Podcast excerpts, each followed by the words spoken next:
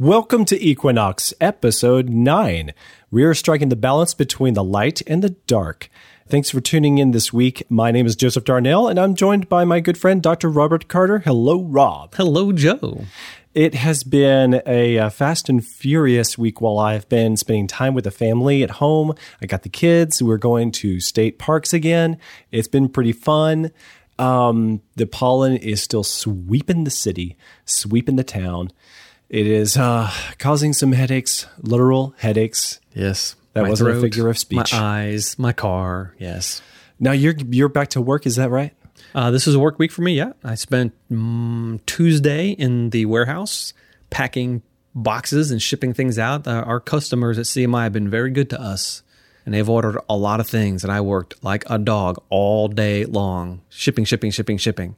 Awesome. And it is good. It's it's so good to see it. It is a really good time since everybody is homeschooling to, you know, grab some more books, grab And- some new educational resources and documentaries. And we're selling a lot of those sorts of things, kid stuff and educational sorts of stuff.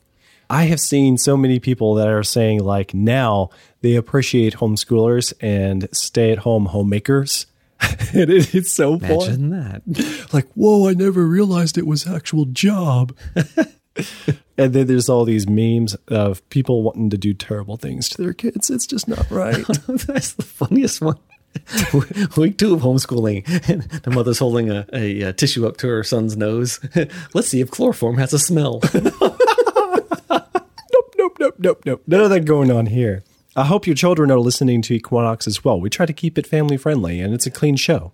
And it maybe if our listeners want to get pointed to some resources for children, for families that the parents can enjoy as well, that'd be a great topic for another episode just to say, hey, this is stuff that the family can do pertaining to science, places to see, movies to watch, And books to to read. and creation.com is a good source. Hint, hint, hint. Yeah, and it's true. We're not just saying it. We would be using the website because, well, we do use the website. Yeah. And all those books and things I've got on my, my bookshelves. I, mean, I cannot tell you how many things I purchased from CMI over the years. Yeah. The creationists are sweeping the nation. We are changing things. We are even dabbling in filmmaking. Yes, and we we're getting are. into environmentalism today, Rob. Yes, I think this is an excellent choice. I think that this is a first. Did I just introduce the topic? Yes, you did. Holy cow. You picked the topic. Is that what this feels like? Yeah, Oh, you, last week you picked it, and I was like, ah, excellent choice, fantastic, especially because Earth Day. Earth Day, dun dun dun dun. Happy birthday, planet Earth. And so this is a environmental episode. I don't know how they picked April 22nd to be Earth Day, but I don't either. that's a little bit after my birthday. When you've Uh-oh. heard this, it'll be past my birthday. Oh, is it now? Well, Yeah. Happy birthday, man! Thank you. You made another year. Yeah. another lap around the sun. It feels very good. This is a good time of life. It's a, the prime season of life with the children, marriage, job, the South. I love my work. I love what I do here on planet Earth. Oh, that's nice to hear. And I'm not hurting anybody either, or the planet. You don't think you're hurting a planet? You're a parasite, don't you know that? Oh, Rob, you just like raining on my flower. Flower. So, the way that this came up, this subject of environmentalism and Earth Day, we actually decided what Earth Day was going to be this year. No, I'm kidding. We were th- talking about a Christian filmmaker's documentary, The Riot and the Dance. And I don't know that I would have brought it up, but we did want to review some films on Equinox. And then there was a good reason for bringing it up Earth Day 1, and also the part two of the Riot and the Dance documentary called Water My specialty. a great time to have a, a marine biologist in the podcast. But we also wanted to cover cultural topics and the Christian's response to cultural topics, how we're supposed to be involved in the world. And the environment is a very important thing. And we see a lot of our friends poo pooing a lot of things that are near and dear to me. And so part of this is reaching out, trying to reach across the aisle to our other Christian conservative friends and say, hey guys, this is not all, you know, earth worship. There's some important things here that we really do need to pay attention to. So, what does this have to do with the film? What does environmentalism have to do with a nature documentary? Doesn't it just seem like it is stereotypical of the genre nowadays? Anything from public broadcasting or even a nature documentary at Netflix, it seems like part of the genre is we have to show the way that the environment is being ruined and just let you itch a little bit and get uncomfortable in your seat, w- hoping and praying that something is going to change. That's because fear sells. Mm-hmm. So, what we have here is an, a pretty interesting filmmaker and professor, and his documentary and in his series is expanding. So, we thought now would be just a really good time to discuss it. Yeah. Now, I've met the filmmaker, professor, author, uh, Dr. Gordon Wilson. He's a very, very interesting fellow. How did you know him? How did you make contact? Uh, just through circles, because you know, as a creationist, and he's a creationist, then we signed to stick together. And I've met him twice, I think, maybe three times, but I think at least twice.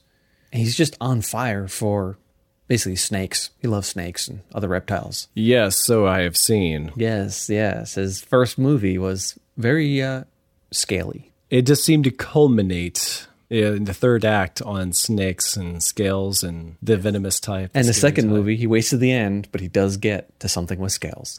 That's not true. There's some snakes in the middle of it too. So Gordon, he's on fire for God's creation. He loves studying it. He loves looking at things. He's getting down the dirt. He's he's a fascinating, fascinating teacher. I would love to have had him as a college professor for myself. He's inspiring, but he's also, I believe the proper word would be an environmentalist. So, can you do those two things at the same time? Do you have to sell your soul, Whoa. okay. I mean, to the communist green agenda, or can you be a conservative Christian and hold to environmental principles at the same time? So, are we talking political or are we just talking about like as a worldview, can you appreciate all things and, and, and appreciate the environment as a part of your worldview? So, you're not talking politically, you're talking about how would you put it? Well, I don't know. If you know, I am, in my own words, one of the most conservative environmentalists that I've ever met. And there should be more of us. I there would should count be more of myself us, yeah. among them, but I, Okay. I can't say that I'm like politically actively a environmentalist. I don't think I am actively either, but I don't necessarily poo-poo, you know, global warming. I don't say, "Oh, these environmental laws are ridiculous." You know, that the, the Earth will heal itself, or the Earth takes care of itself, or recycling is nonsense and things like that. I think environmental policies in government and in society are very good for us. And yeah, it costs extra money to build stuff in the United States because of environmental restrictions. But then again, I like the fact that our environment is cleaner now than it was when I was growing up in the 70s. I remember growing up in the 90s seeing a lot of litter here and around town. I remember seeing black smoke belching from every car. Mm-hmm. It's just the way it was. And then, you know, they put catalytic converters on things and gas shot up in price after that. And it's been hard to weather the storm of economic problems. But on the other hand, yeah, it costs us money, but look around you, man. Things are better than they were. Yeah, definitely. For just even breathing, for our own sakes, if not to mention for the, the environment. Yeah. Do you ever hear of Love Canal? Mm, uh, it rings a bell, but I don't remember It was, a, it was a housing development in, in New York that was built basically on top of a, a toxic sludge dump. oh my goodness. Well, that's never going to happen again. We're never going to get a housing development built on top of a toxic site because of regulations and tracking. I've um, been up to Oak Ridge National Labs. In fact, I have a friend who works at EPA. His job is overseeing the environmental cleanup at America's first nuclear processing facility. And you walk around that those grounds, there's still there's taped off areas with with radiation signs. Do not go here because back in the 40s they just dumped stuff on the ground, or they just you know got, got a bunch of uranium sludge. I just put it in the pile over there. That's never going to happen again. Very good. Yeah, we're getting better. In fact, there was a another documentary about 10 or 15 years ago. It's hard to find on YouTube because another movie called Blue came out, but this original documentary is just called Blue. Now, I cannot say that I agree with every single political or environmental thing said in here. Within five minutes, I said, "Yeah, that's me. Hmm. I'm not green. I'm blue. Hmm. I'm positive. I think that we can identify the environmental problems we have and we can overcome them." Yeah, especially the things that are man made, obviously. Exactly. And we can use a free market to do it. We don't need socialism to, to pursue environmental goals. We can use a free market because we're smart. We don't want to live in filth. We don't want our children to live in filth. And we can say, hey, this is an issue. Let's fix it. And I think we can do that. Mm-hmm. So that puts me different from most of the other environmentalists who are politically on the left side of the spectrum, and I'm definitely not. Neither are you. So what you're getting at is th- is this related to our Christian principles and values? And the answer is yes. Yeah, but where would a Christian get that from? See, a lot of the time it doesn't come up in church. It doesn't get raised in Sunday school. No. And because of political agendas and two sides political spectrums, it seems like you either hate planet Earth and want to waste it, or you're hugging trees and you're kissing the frog toads, you know, Or you just don't think about it. or you just don't think about Yeah, it. your cigarette butts get thrown on the ground, or you know, you change an oil in your car and half of it spills out on your grass, whatever. You know, maybe just- Plastics and cardboards and straws. yeah. Well, That stuff doesn't come up in a text like the scrolls and parchments of Christianity that are 2,000 plus years old. what if it comes up on the first page? What? There's something that has been abused by people for a long time. It's called the dominion mandate. And a lot of people say, "Oh, see that we have dominion over the earth. We can do what we want," which is twisting it out of proportion. Let me let me read the dominion mandate. This is right after God creates Adam and Eve in Genesis chapter 1, starting in verse 26. Then God said, "Let us make man in our image, according to our likeness, and let them rule over the fish of the sea and over the birds of the sky and over the cattle and over all the earth and over every creeping thing that creeps on the earth." God created man in his own image. In the image of God, he created them. Male and female, he created them. God blessed them, and God said to them, Be fruitful and multiply, and fill the earth, and subdue it, and rule over the fish of the sea, and over the birds of the sky, and over every living thing that moves on the earth. So, is that saying that we have ultimate rule over everything? Or is that saying that God put us here as stewards of his creation? Clearly the latter. The latter. And if we are stewards, or if Adam and Eve were stewards, we've inherited that responsibility. In fact, interestingly, this is where in the Western world we get property rights from. You are in charge of whatever God has given you to be in charge of. Yeah. This is the definition of personal property, but the earth itself is not our personal property. It is God's mm-hmm. property that He has lent to us to take care of. That puts a totally different spin on my approach to the green part of existence. And a lot of the scripture brings up stewardship. It is about stewardship, relating to one another, relating to Yeah. uh, your resources. Yeah, it's like God gives us children. They're not our children. We don't. We don't. We're not. They're not ours. They're God's children. He lends us for a while until they grow up, and our job is to nurture, care for them, and then release them into the wild. Right. Well, God might have given us some squirrels in our backyard, or some oak trees, or earthworms, or humus in the soil. He's given us flush toilets. Oh, that's lovely, but I want to know where that stuff goes when I flush it, and I don't want to be polluting the river so the guys downstream can't get any fresh water Yeah, exactly. which was a massive problem for a long time, specifically in places like um, upstate New York, where he had all of these cities on the Hudson River that were pulling water in and then dumping water out again. And the next town downstream was pulling water in and dumping water out again. And the next town downstream was pulling water out and dumping water back in. But the water coming back in wasn't clean water. And so it just got worse and worse and worse the further down the river you went. So there's also a love your neighbor sort of aspect to this that we can't just waste what we've been given. But this is hard because it takes science and it takes money and it takes effort. It takes a little bit of storytelling. Yes, and filmmaking. Okay, going back to the film then. Mm-hmm. So who is this guy? Gordon Wilson, I hardly know anything about him. Nice guy, uh, fascinating individual, very much on fire and, and, and loves science and loves people.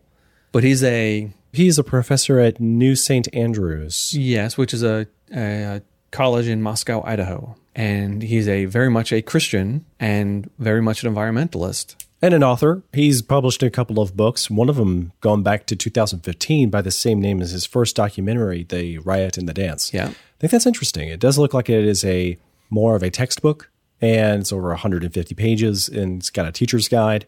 It probably is pretty good. I mean, even the cover impresses me. Well, And based on his movie making, that's impressive enough also. Yeah, uh, you know, as it concerns films, they wind up being abridged versions of a book's content. Yeah. So if it's anything like the book, it's going to be far more rich than the film, and even the film was pretty rich. He's written another book, which I've read. Uh, it's called A Different Shade of Green. And that one's newer, right? Yeah, yeah, published just- in the last year. Yeah, a Christian approach to environmentalism. And honestly, it was a very refreshing and enjoyable book. It wasn't loaded down with technicalities. There's no math. There's no numbers. It's it's worshipful almost. He's just taking all these different subjects and pointing out how the Christian should approach these subjects. It's it's fascinating. I'm looking at it right now. It says Christian responsibility for the natural world goes back to the very beginning, when God commanded us to fill the earth and subdue it. The Dominion mandate is an authoritative alternative to both environmental activists and to those who think conservation is a word progressives made up. I was going to, in fact, I probably still will write a review for this for creation.com, but I found it very hard to summarize the book because I highlighted so much material.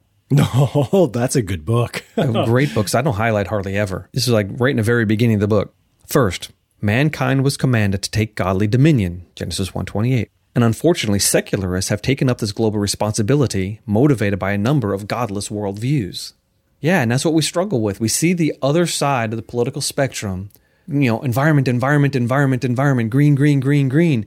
And I look at them and say, you're a bunch of communists. So the next reaction is, I'm not going to do that. I'm not a communist. But that's a mistake that we can make. And many Christians have laid down the responsibility. We should have been championing this the whole way through. But we let our political opponents pick up the slack. So boo on us. But how do we do it without being sanctimonious? How do we do it without sounding holier than thou? How do we go team, go team, but not, oh, you stink if you're not doing this? how do we do without judgmentalism? How do we encourage people? That's that's very difficult stuff. I think part of it is just being honest about treating the stewardship like you ought to, because the world is not ours. If we are dealing with public property, we would know better than to just destroy the picnic table. And if we go into the bathroom, we know we don't want to leave the faucet on. And if we, in the toilet clogged. For a lot of uh, people, it just means respecting other people's property and being reminded that the property in general around you is not your own. So for a lot of people, it, I like that. That's a good way to approach it. That is just like the yeah the common sense approach to any kind of environmentalist stewardship because you're, you're thinking like you've come across rodents, birds, other you know insects, their dwellings. You don't want to mess with their homes and habitats. You don't want to mar and destroy trees just necessarily because you can. I remember being a kid and I remember just loving to whack trees. I remember trying to use a slingshot to hit a robin just because I could. Yeah, peeling bark off of a living tree just to see what it was like and yeah, you know, breaking branches and smashing. Yeah, all the time. I but I loved robins and I and I wanted to look at their cool eggs in their nests that is priceless. You know, like you ever seen those commercials that say, let's put prices on everything? You know, you know, the hot dog at the ballpark, two dollars. You know, a night out with your dad at the ball game, priceless. Seeing the eggs of the robin in the nest is priceless. And I don't really mean to cause robins harm, and I know better than that today. And I want to pass that conscientious, compassionate common sense to the next generation. I remember as a kid, you know, young teenager, just being dumb and two friends and I were up at a at a place in upstate New York. We were cross country skiing with our families. Just beautiful winter weather, and there's this one particular place with little waterfalls and lots of splashing, and, and the ice would completely cover the rocks around this this one place, and it was a destination for most of the people on the cross country skiing trail. Well, we skied up there, and one of us threw a rock and smashed something, and it fell down. Oh, we laughed and laughed and laughed, and pretty soon we had smashed all the ice. Oh, leaving a disaster zone. But I wasn't thinking. Yeah. I was just like, hey, check out these things smashing. And we just smashed everything because, just because. If something's fun, it's yeah. good. but I wasn't thinking of the next people. I wasn't thinking that I was leaving a, a mark on the world that was ugly. And that's just an example. And I can bring up others that I just wasn't thinking. There's a, um, a thing in England, it was called the Commons that was a, a field or an area that was set apart for the common folk to do whatever they wanted. So they could put a farm on there or a couple cows or well the a, a community uh, center of sorts. A, well, but it was field it was land. It's community land, community property. There was a uh, marine biologist, he wrote an article called The Tragedy of the Commons. Oh. The commons was always a disaster. Oh. There weren't any rules. Oh wow. It's the you know the Lord would set up. I'm such a nice Lord. I'm going to give some land to the peasants for them to do as they want, but everyone can't do what they want. You had mutually competing ideas for the use of that land hmm. at the same time, and it was always a complete and total disaster. Well, a lot of the the way we treat nature is that way as just in humans in general. In the water, we can easily take every single fish out of the ocean. We have the technology. In fact, we've been doing that for hundreds of years. Have you ever heard of um, the mutiny on the Bounty? Uh, yeah. Yeah, famous story where Captain Bligh was a supposedly a bad captain, and they they mutinied and they put him in a ship, and then the, the guys you know disappeared into history. Actually, they still it was a real story, and those, their Yeah, yeah. descendants are still alive today. But the reason the bounty was sent around the world is they sent the bounty to Tahiti to pick up some breadfruit trees, and then bring the breadfruit trees back to Jamaica because the slave population in Jamaica was starving because they'd eaten all the fish. Jamaica was completely overfished in the 1700s. They were importing fish from the Grand Banks up off of New England, and it was expensive. So, ah, we got we need to grow more food for these these slaves here. So, even back you know hundreds of years ago, we could overfish the oceans, Oh wow. and it caused issues. Yeah. And it's there's things like that. It's it's this idea. It's not even an idea. It's just the the thoughtlessness of humans, mm-hmm. myself included, on many occasions, that we just do things and not think of the downstream ramifications. Yeah. So then, how does this come through in the riot and the dance? Well, interestingly, he's not harping on environmentalism. He's not beating his war drum that, you know, we need to protect Mother Nature. He's just exulting in God's creation. And when you do that, that's a very, a psychologically and spiritually, a very interesting effect. Because if you start rejoicing in what God created, the natural response is you don't want to ruin it. Yeah. Yeah. If you see a, if you look at the beauty of a snake, you just don't want to go chop the head off the snake with your hoe. And this comes up several times in the film where he shows an animal, an insect that is gorgeous. And he says, Look, this is really great. This is so interesting to behold. Look, this thing is alive. But then other times he's looking at something that is downright creepy a bug, uh, a, a tarantula, a cobra. And he, he's describing the deadly factor of this bee, this creature. It's just not it's not safe for anyone in the right mind to be around. And he's still rejoicing about that thing. He's talking it up. He is advocating for, at one point, wasn't it bats? Whoops. And, and grant you this documentary came out a couple of years ago. I think he would have ultimately said the same thing, but cha- chosen different words given uh, the, the current situation with COVID 19. Yeah. But Give his the point bats their true. space. But bats are wonderful creatures. But Rob, doesn't at the end of the day and at the end of the science uh, basically come down to you can get bad viruses, bacteria, and pathogens from a eating a cat or a cow or a Oh, yeah. chicken or a goat and Tapeworms from cows. We get tuberculosis from cows or sheep. Um, that's probably where it came from. We get all sorts of diseases from all sorts of animals. They're called zoonotics, and they've been infesting humans for a long, long, long time. Theoretically, we could breed clean bats, but the thing is, the bat, their immune system is very different. They actually harbor a lot of viruses all at the same time, and their immune system is ramped way up compared to most other animals. It's got something to do with the the fact that they live in giant colonies, and yet those giant colonies don't get wiped out by diseases, like if we all packed ourselves together in one giant colony, slept like standing up next to each other, you know, one bug would just go through the whole entire human population. So the problem is that with so many people, we're coming in contact with viruses we never came in contact with before. And so the recipe for a virus jumping to humans is just there because there's 7 billion of us. Hmm. Okay, so then let's just talk a little bit about the overview of this nature documentary.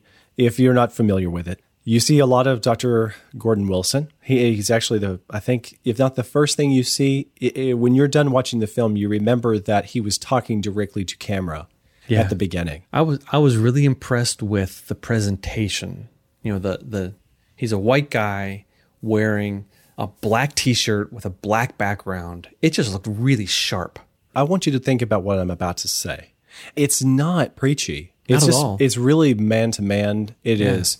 It's actually got a nice slow pace to it. It's reasonable, common sense type approach to let's frame why we can and how we can enjoy a documentary from my point of view.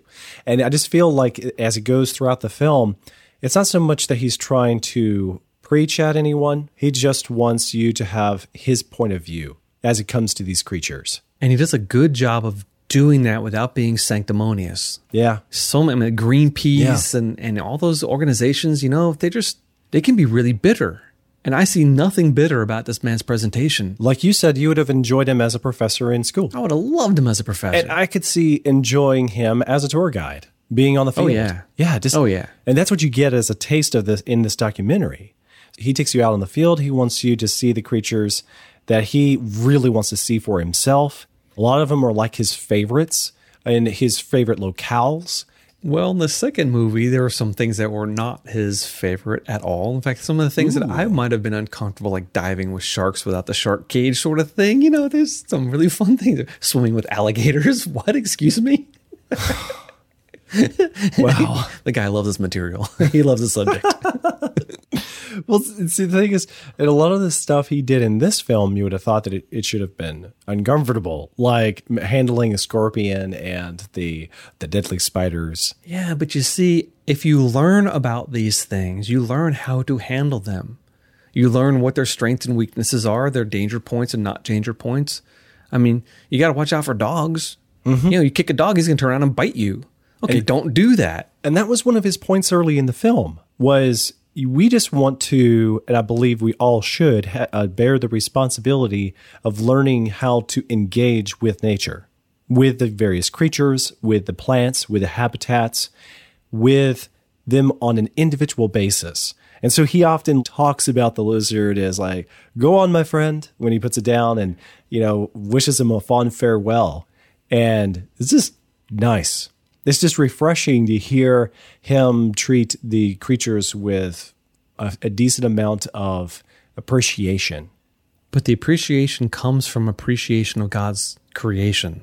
It's not like that lizard's his brother or Right. spirit friend or anything like that. No, it's God made that creature. God made me. God made me in an amazing way. God made that creature in an amazing way. He quotes the scripture throughout, pointing out how scripture obviously echoes this. I, I wouldn't even say echoes, it is just expressing this appreciation for nature and what God has done with his handiwork. That's one thing that surprised me in the book A Different Shade of Green is how many scriptures he brought up. I had no idea how much of the of the Bible applies to the environment. It was generally shocking and I'm you know I think I'm reasonably well versed in scripture and reasonably well versed in science and yet he taught me a lot of things that I didn't know. Fascinating. I, I, I love that kind of a person.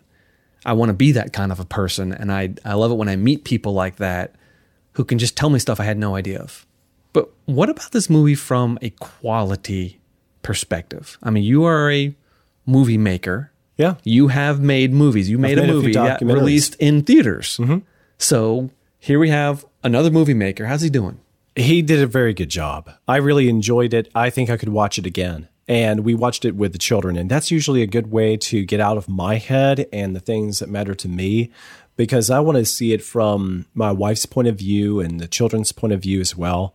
And going back to when I was introduced to this, Rob, I remember seeing you looking into the film, taking some notes down about it. And I think you told me that you were excited about it.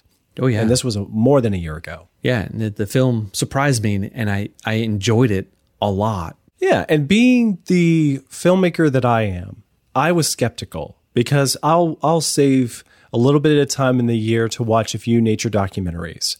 But I really got to have whet my appetite and I just wasn't feeling it because I, I don't watch a lot of Animal Planet. You know, I, I don't think right, hey. about nature documentaries. Okay, but let's compare this to other nature things. You know, secular things like something like Planet Earth, mm-hmm. multi-million dollar production. How much do you think they was their budget for each episode on that?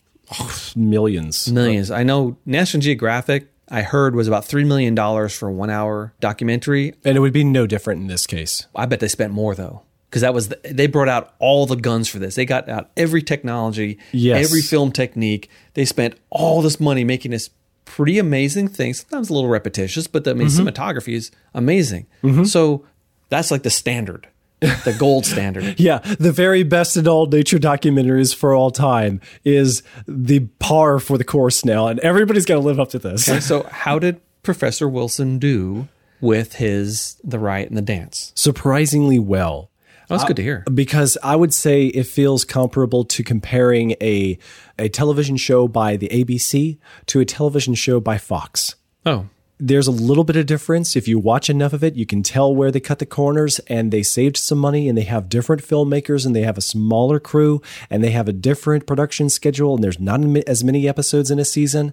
But at the end of the day, was the audience entertained? And oh, it yeah. was actually pretty much there. I remember watching the second, uh, the second Riot and the Dance, Water, and that opening scene was clip after clip after clip after clip after clip of things dealing with water. And I remember, you know, I, I starting to make my own little YouTube videos, right? So I'm I'm doing video editing and I'm I'm putting things together, and my mouth is hanging open, and I'm like, what does that guy's timeline look like? How on earth did he get all of those video clips and keep them all organized and manage? And I, I would never do something like that. That that would be impossible for me. It would be so fun for me to look at it. Like I would see, it's like Inception by Christopher Nolan. It- it- that is what the timeline looks like. It's dreams within dreams within dreams to see the sequences. I am sure, and I would have no concept. I have a concept of how it's done, but I would have no capability of doing anything like that. They are light years ahead of me, and I appreciate that. And what I don't notice watching these films is that it feels like it was a small budget thing made by some campy Christians that got some filmmaking gear and said, I'm a self proclaimed filmmaker now. Please support our film production and get us through, you know, a new career path and create the new Christian Hollywood. Like, that's not what this felt like at all. Nothing. In fact, now that you mention it, those sort of things bug me a lot. They Those bug me a lot. Pet peeves of mine. Yeah. But no, he came out of the gate. I am a professional. I can make a film and I can do a really good job on it, and I'm not going to grovel for money. And the film is tasteful from start to finish. Oh, it's, it's enjoyable. It could have been on a real broadcasting network. Absolutely. And better than most things that would be on a real broadcasting network. It is available on Netflix Yes, and is. Amazon Prime. And I've seen the first of the two documentaries, and I know I'm going to enjoy the second one if it's anything like the first. Uh, the second one, I watched it on VidAngel. And by the way, VidAngel is free for the month of April. Oh, that's cool. So if you're here and you're listening and it's still April, you can watch it for free. So VidAngel is just a really good service for families because I've been using it now for the better part of a year. There used to be a device uh, like a Blu-ray player that would filter content for families and anyone who just wants to trim out the flab. You know, if, if there's some language that you're sensitive to, or you're not interested in watching uncomfortable innuendo and the like with your spouse, you could use this Blu-ray player and it would filter out all those modern movies and television shows for you. But the downside is that it costs like $300 just to get the player, another $100 plus a year to get a membership for the new content to be filtered. Plus, you also have to manage to get a hold of the DVDs or Blu rays that you want to play on the device. So it's very expensive.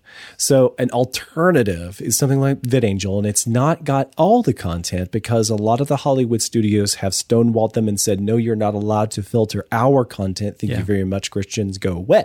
Yeah. But there's a lot of them that have said yes, and it's okay, go right for it. And it's been very useful. We have saved a lot of money not getting one of those Blu ray players and had plenty to watch. So how much does VidAngel cost per month? It's like $10, maybe $15, I think, but I I think it's been worth It's it. It's like a double Netflix. yeah. And if you have an Amazon Prime account or Netflix or uh, uh, maybe Hulu, I'm not positive about that, but I think as well. The- the streams like HBO, you can filter HBO content if you want to watch what is it called Westworld, uh, and that's an interesting sci-fi Sure, to I'm interested in that. Uh, but something like um, uh, John Adams Exactly. was an amazing, unbelievable documentary or miniseries. And it's not, you know, But there was one scene because Yeah. his daughter-in-law got breast cancer, Right. And they, you know, there's an operation, and, you Right. know, and well, you know, I didn't need to see that, Right. But it was part of the historical record, and man, just taking that one little thing out, and the whole thing is is the bomb. I mean, it's an excellent, excellent miniseries. And so, if your sensibilities about your entertainment echoed here with Rob and I, then it sounds like The Riot and the Dance was the kind of nature documentary that was made for a person like you. Because it doesn't feel campy. It doesn't feel like a small budget production Nope. made for a film festival. It feels like out of the gate, this is just a, a very enjoyable watch. You could have seen this at an IMAX theater. If you don't know what those are, here in the United Oh, yeah. States are enormous Amazing. screens and it would just been so interesting. I remember thinking when he was looking at the snakes and reptiles up close and showing details of the scales that I, my eyes were saying, I'm seeing details I have never seen before in a nature documentary. How have I missed this? Yeah, I saw things I'd never noticed. And I, I thought to myself, this would have been quite compelling on a IMAX screen. All right, so obviously we're giving the, these uh, productions a giant thumbs up, but any review, any critique comes with some negatives. Yeah, and just my honest personal taste kind of preference differences. Okay, so I didn't, as you know, as an consumer, I didn't notice anything I found objectionable or weak or anything like that. But as a filmmaker, mm-hmm. tell me something. I want nature documentaries to be wondrous from start to finish and just be sort of like ex- explosive to my imagination and take me there. But because of his journal like approach to the story or the film, it felt like he wanted you to see his documentary. This is his point of view. This is the stuff that he wanted to see and handle, and he wants me to see. So he is behind the camera and in front of the camera, and he's a good enough personality that it works all the time. But I I don't know, like as somebody who's a city guy, a city dweller, and who is indoors a lot in an office with no windows. I really when I when I want to enjoy nature, I want to soak it up for all it's worth. I saw on screen not not a lot of city, but there were some buildings and there were a lot of humans there to be in the foreground to handle a thing to show me D- using the night vision cameras. You, you know, I'm seeing a lot of their uh, outdoorsy hiking boots and their like Rubbermaid boots plus pants that you can wade through a swamp in. Waders. Really? I was that close to what they're called. Oh, I didn't even know. So I'm seeing a lot of that, and it's like, oh, there's a gorgeous dragonfly. Okay, why am I looking at the guy in his waders. Okay, this is the gorgeous dragonfly. And it's like cut, cut, cut, cut, cut. And I'm seeing a lot of excellent nature, but then I'm also just taken out of the moment over and over again to see the guy pointing at a thing. But with a lot of cuts, I'm seeing a lot of the guy included in the nature, and it was just a little bit more than I wanted for the storyline. Interesting. See, for me, as a non city dweller, as a person who, yes, I work in an office with no windows and it drives me nuts, uh, I am an avid outdoor person, not an outdoorsman, but I'm an, I'm, I've done lots of hiking, kayaking, rock climbing. I have spent, I don't know how many days on boats on coral reef, scuba diving. I could not even count up the number of days. Fossil digging, canoeing. Uh, I, I am outside as much as I can, at least when I was younger. So watching this though, here's a guy who's able to live both lives. You know, he's a teacher, so he's in the classroom a lot, but then he's out and he's traveling and he's seeing all these amazing things and he's seeing things that I've never seen. He's the kind of professor you would want, like Indiana Jones, like a great class teacher and good on the field. Yeah, but he doesn't hate snakes. Yeah, he's he's more like Indiana Jones's dad. He could handle those. He's got more in common with Professor Jones than Indiana. And uh, the other thing I wouldn't say is is uh, it's not a harsh criticism. It's not a big deal, but it grants you because he was trying to show me the things that he just really geeks out about. He focuses a good deal on birds plus reptiles and snakes. So I really enjoy the exotic birds. I I I could handle a lot of nature documentaries about those. But that was a bit more of the lizards than I I mean, I'm not even a big fan of elephants. I've seen a lot of elephant com- content and I'm kind of elephant out. But I would have even appreciated a little bit more about the elephants in the documentary than he had. And he does have a great bit. It was just a little bit short for my taste, given he was doing such a good job with it. But let's get back to those snakes and interesting reptiles. Well, that's because he's a snake and reptile guy. He's showing you what he loves. Yeah. Again, it boils down to just my preference. All right, fair enough, fair enough. And I can't really say there was any other major negative. So, so the music was fun. That was something that you and I were talking about before the show. Yeah, watching the credits and looking at all of the songs that flew by. It's like I didn't even remember how many different musical parts there were. A couple of times, like, oh yeah, I'm bopping along to some cool music. But the mark for me of a good score is a score you don't recognize.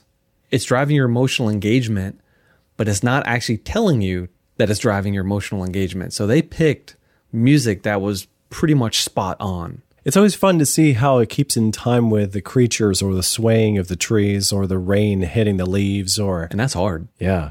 That's hard stuff. But so whoever that song picker and sound editor is, Gordon, you got a good person on hand there. You better keep him or her. I definitely want to watch more documentaries. It actually inspires me to watch more nature documentaries. But I just know that I've watched a lot over the course of a lifetime that have left me feeling the sour grapes in my mouth. The the the bittersweetness of planet Earth is a beautiful place, but it's also falling apart and it's man's fault. Yes, but he gets into that. That's how a lot of the other nature documentaries just kind of leave you hanging like But he doesn't leave you hanging. He does say there's bad stuff here. This is poisonous and blah blah blah blah blah. However, I'm waiting for Christ to return and redeem this creation. So alligators aren't going to eat people anymore. So mm-hmm. cobras aren't going to kill people very anymore. effective there at the end of the film. Yeah, a did. point to it all. He did it in both in both films. That yeah, there's there are scary things in the world, but our hope is in Christ, who's going to redeem this world and set everything right again. That's a it's a very good answer to the environmental conundrum. Speaking of which, um, kind of related to this, uh, uh, the, what you just brought up, Rob, can you explain what that means to the new heavens and earth concerning nature and the other creatures in, in, in a nutshell? If you go to creation.com, type in new heavens and earth, you come up with an excellent article that deals with the biblical teaching on where things are going to go. And it's clear from the Bible that we're not going to be floating around in clouds with wings and a harp. That's a very non biblical idea. Uh, the Bible says that God is going to recreate the heavens and the earth. And so I imagine I imagine heaven, if I put scare quotes up, as an Edenic paradise, where we're back in the garden or garden-like setting with no suffering, no death, no problems, and God is going to recreate everything for us to live in that sort of a setting forever. Now I know you read Revelation, right? These all these people and God's on His throne. All these people are, you know, bowing down and whatnot. A lot of music and, yeah, yeah, I don't pomp and circumstance. this is not the eternal state. The eternal state will be a recreated earth that we get to live on. And enjoy freely without the terror of being poisoned to death by a, a cobra. Yeah, maybe there'd be mosasaurs in the ocean, but they're not going to be eating up 50 people in one gulp. I don't know. I don't know what God's going to recreate or what it's going to be, but it's going to be a functioning ecology. There will be trees. There will be detritivores that eat leaves and break them down into soil and, and things like that. And so, therefore, there'll be things that will have to recycle. That means eat stuff. We're not going to be laying waste to all of nature at that point. No, we will at that point know how to interact with nature in a net positive way. Even better than neutral. It'll be net positive. Things will get better over time. So I think that does most of the things that I wanted to say about the film and you, uh, that you wanted to discuss about environmentalism. I have Can we hit some pretty big environmental ideas? You know, Sure. Global warming, sea level rise, things like that. Give it a shot. What are some of the other environmentalist questions, the topics that are raised by the film and from our worldview? Well, from the film going forward, we still have questions about, you know, what about global warming? What about sea level rise? What about uh, recycling? Those are questions that the Christian needs to actively engage with. I mean, one of my favorite things about aluminum cans is that they're about the perfect thing to recycle. You can buy a can off a shelf in a store, drink it, throw it in a recycle bin. Four months later, it's been melted down remade into a can, filled up with Coke, and put back on the shelf again. Practically the same thing again. It's almost a perfect recyclable thing, and it costs so much energy to pull it out of the ground in the first place. Once you have the aluminum, just putting in that recycle system is is really smart economically. There's things that don't recycle very well, but we're figuring that out. I remember a friend of mine visited a place where they fabricate glass, and they were also responsible for recycling it. Outside of the, this facility, they had an ugly mountain of broken and melted glass, all different colors, just way above your head. And my friend asked the people that work there, what's that? And they were like, well, that's all the glass that we can't get around to recycling. Because there's so much glass. Yeah, and they're not efficient and they haven't figured out the way to make good use of it. But we will figure it out because you know what? A pile like that mm-hmm. is money. Yep. It takes one entrepreneur to say, oh, I can do something with that. And boom, something new comes out. It's very interesting. But how do we handle things like, you know, the, the sea level rise question? Global warming is going to flood us all. is that true or is that just scare tactics? Well, honestly, listener, if we apply science to this, we have satellites that are constantly measuring sea level. We have si- satellites that are constantly measuring the amount of ice on Antarctica. We can measure using geometry and satellite alt- altimeter measurements how much ice is on Antarctica and the amount of ice is going down over time. Well, that water has to go into the ocean, which contributes to sea level rise. It's like three centimeters of sea level rise or something like that. It's nothing life threatening. That's the thing about, yeah, uh, be careful that you got your ideas about sea level rise coming from something like a Hollywood movie oh, man, yeah. or a scare tactic documentary where it's like, today you, you went to bed in a dry place, tomorrow you woke up and your bed was wet. Well, Venice just flooded. Like Venice, Italy. I mean, they had one of the worst floods ever. But they had a southern breeze that was blowing water up the Adriatic, and Venice is at the north end of the Adriatic. And they had X, Y, and Z, and all these environmental things all came together that had flooded. That wasn't sea level rise. The sea level has not gone up two feet, it hasn't gone up 10 feet. It's gone up a minuscule amount, but it's measurable, and it has. And so we have to say, okay, is this a threat? Do we have to worry about it? Well, there's one particular glacier in Antarctica that's sitting on the ground. It's out in the ocean, but it's sitting on the ground. If that ever, if the seawater ever gets to it, I think global sea levels will come up two feet. Hmm. And there's nothing preventing that from happening. There's nothing at all. In fact, in history, sea level has changed. They estimate that about a million people used to live on what is now the bottom of the North Sea between England and Holland. It's called Doggerland. Archaeologists are now scuba diving in the North Sea, going down 60 to 80 feet. and there are farms. There's stuff. Oh, there's so arrowheads. Neat. There's wow. people used to live in what is now underwater. That's so cool. So in historical period, sea level has changed. If it changes two feet, do you know what an economic disaster that would be for us? Hmm. We Yeah. would have to either move or build seawalls around every major city in the US and around the world, from Shanghai, New York, Los Angeles, Seattle, Miami. I mean, this will be trillions of dollars of infrastructure changes.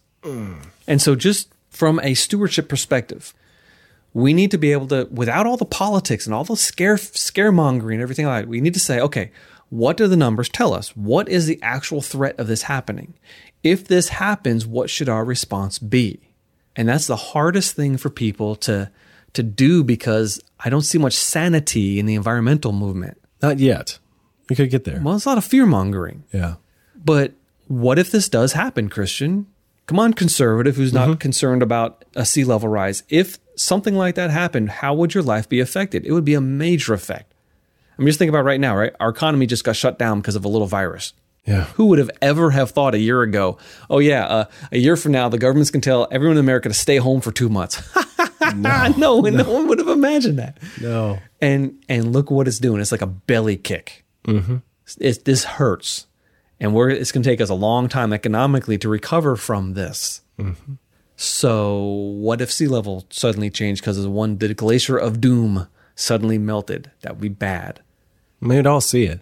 Even the virus has not been something that got everyone sick. But the waterfront would be affecting us in a very dramatic Well, way. Well, except for us, you know, we live near Atlanta, And if we own a piece of property in Atlanta, our property values will skyrocket because there's all these people from Florida that are going to be hmm. moving north. Oh, So there's a net positive for some people. yeah. Yeah. It's, it's, I'm just, you got all the wheels turning in my head now, Rob. Now I'm thinking about, oh, wow. Can we just take one global catastrophe at a time? Yeah, that, that's probably wise. You know, when we, when we do our coral reef episode, and we will do one, we're also going to talk about carbon dioxide. And forgetting even the global warming question, carbon dioxide negatively affects corals. Oh. There's a chemistry in the water that we'll talk about. But carbon dioxide is what trees breathe, right?